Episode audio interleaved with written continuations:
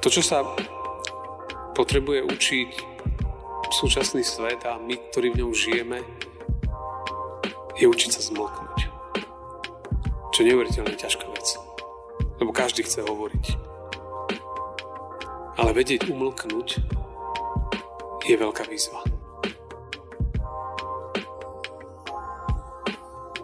Pomodlíme sa. Požehnaj, Pane Ježišu, aj cvesť Tvojho svetého slova, aby ono preniklo k našim srdciam a vykonalo to, na čo ho posielaš. Amen.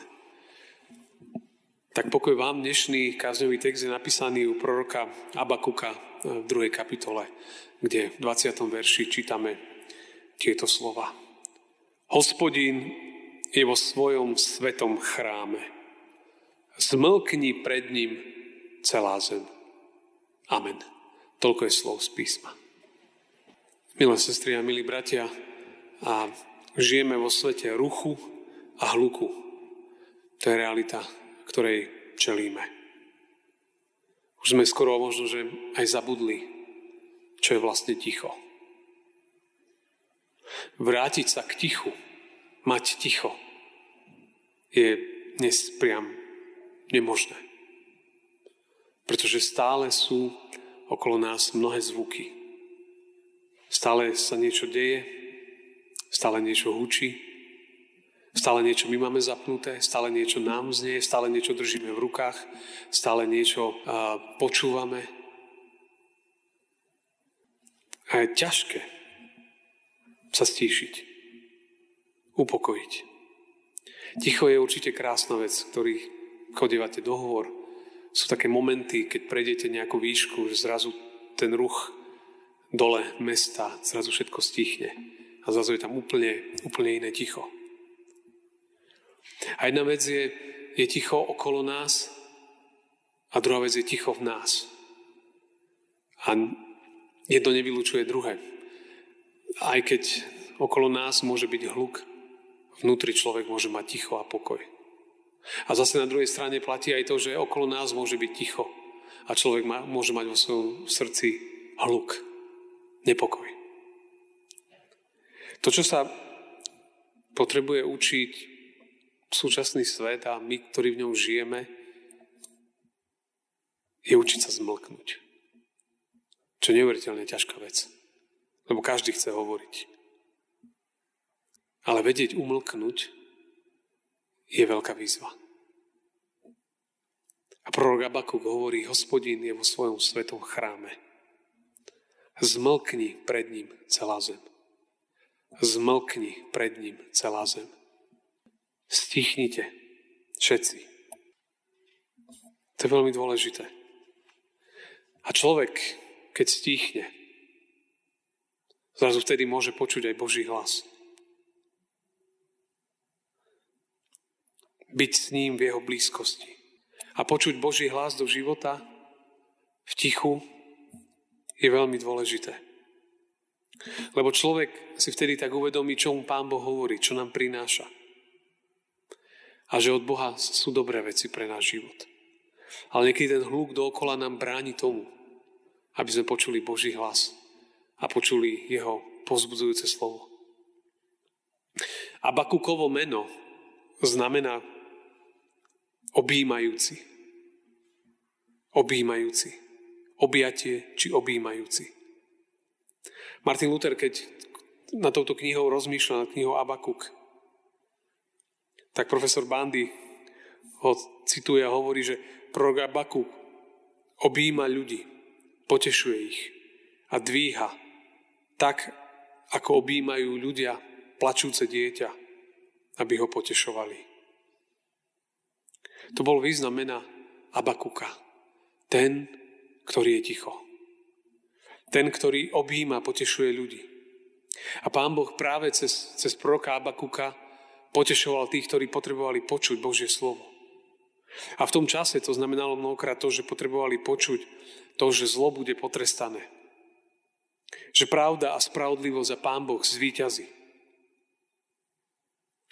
Ale dnes v tom tichu možno aj tohto kostola, tohto miesta k nám znie Božie slovo a Pán Boh chce, aby v našich životoch nám bolo lepšie. On aj dnes vo svojom slove a o chvíľu aj vo sviatosti Večere Pánovej prichádza ku nám a objíma nás svojou láskou. Pán Boh je ten Abakuk, ktorý nás, nás tu chce objať. A my sa niekedy potrebujeme stíšiť, aby sme zrazu rozpoznali jeho objímajúci hlas, jeho, jeho prítomnosť. Aby sme, aby sme rozpoznali, čo Pán Boh dobre robí a že s ním je pre nás to najlepšie. A to nejakým spôsobom Abakuk tlmočil ľuďom, ktorí tam boli. Ktorí všeli, čo prežívali v živote.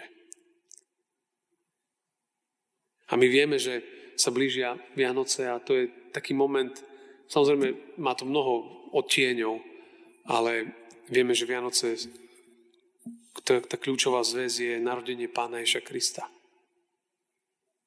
To je Božie objatie tohto sveta.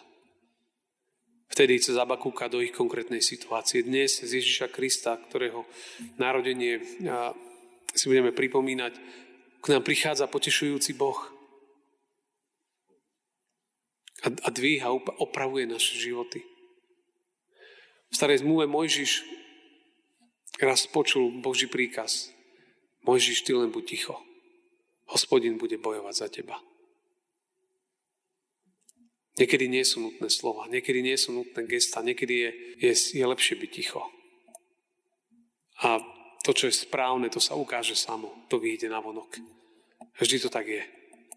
Pravda sa nedá utišiť, umlčať. Dá sa možno, že dočasne. Vy len buďte ticho. A Pán Boh pre vás prináša dobré veci. A samozrejme o tom nie je o tom je niekedy aj ťažké tak dôverovať tomu. Lebo na druhej strane o Abakukovi sa hovorí ako o Tomášovi starej zmluvy. Tomáš starej zmluvy poznáme z Evangelii, pochybujúci Tomáš, kým neuvidím rany v jeho rukách, tak neuverím. A Abakuk bol aj ten, ktorý, ktorý mal aj mnohokrát také ťažkosti veriť, že Pán Boh to naozaj má v rukách všetko. A že, že nemusí sa on snažiť o niečo veľké, že, že to je v Božích rukách všetko. Pretože Abakuk videl okolo seba všelijakú bolesť, aj trápenie, aj smútok. A preto mu bolo ťažké veriť, že Pán Boh je tu v tom všetkom. A mnohokrát v našich životoch, všeli, čo sa nám deje, všeli, čím prechádzame, a niekedy je ťažké veriť, že Pán Boh je tam. A ťažko je nám dôverovať. A Jabakuk s tým zápasil. Preto ho niekedy volali, že Tomáš starej zmluvy. Pochybujúci. Ale my vieme, ako končí kniha Abakuk. A to je kľúčové vyznanie tej knihy. On hovorí, hoci figovník nekvitne, ovocia niet na viničoch a sklame úroda oliv. Polia nedodajú potravu, ulúpené sú ovce z košiara a dobytka nie je to v stajniach. Cítite jeho slova, že, že samé, ako, aj keď samé zlé veci sa budú diať, aj iba horšia bude striedať zlú a tak ďalej. A on potom hovorí, ja radovať sa budem hospodinovi a jasať Bohu mojej spásy. Hospodin Pán je moja sila. On jelenými urobí moje kroky a vyvedie na moje, ma na moje výšiny. Čiže on, on Abakúk aj pochyboval. Ale potom v tých pochybnostiach ho stretol Pán Boh. A to zrazu zmenilo jeho perspektívu. Povedal, že aj keď, aj keď nič nevíde dookola, v mojom vnútri bude radosť, ktorú mi nikto a nič neukradne. Lebo mi ju tam vložil Boh. Lebo mi ju tam vložil Boh. A Bakúk sa stretol s Bohom a to prinieslo pokoj do jeho života. A to je veľmi dôležité, bratia a sestry, aj dnes, aby čokoľvek sebe nesieme, aby sme mu priniesli to, a zložili to. Preto sme tu aj v kostole, aby sme toto všetko, čo si človek mnohokrát nesie, aby to tu zložil.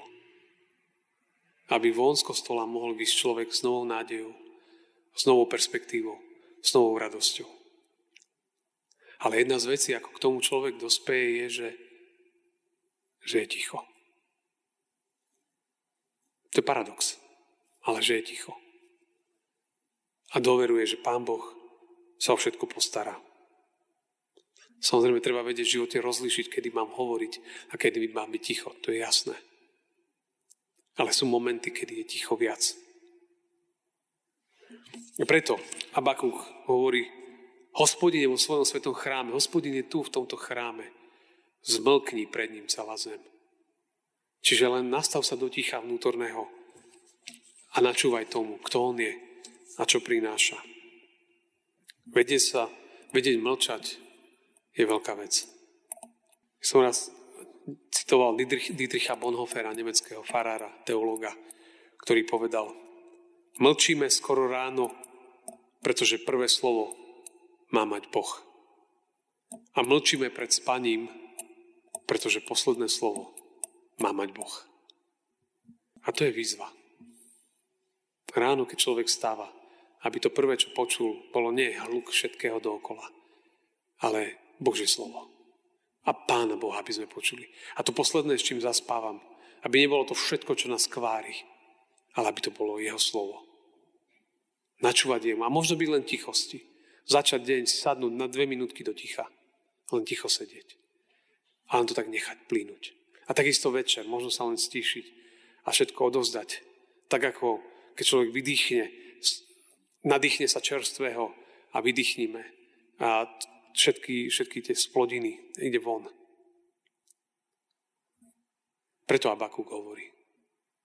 Hospodin je vo svojom svetom chráme. Zmlkni pred ním celá zem. Amen.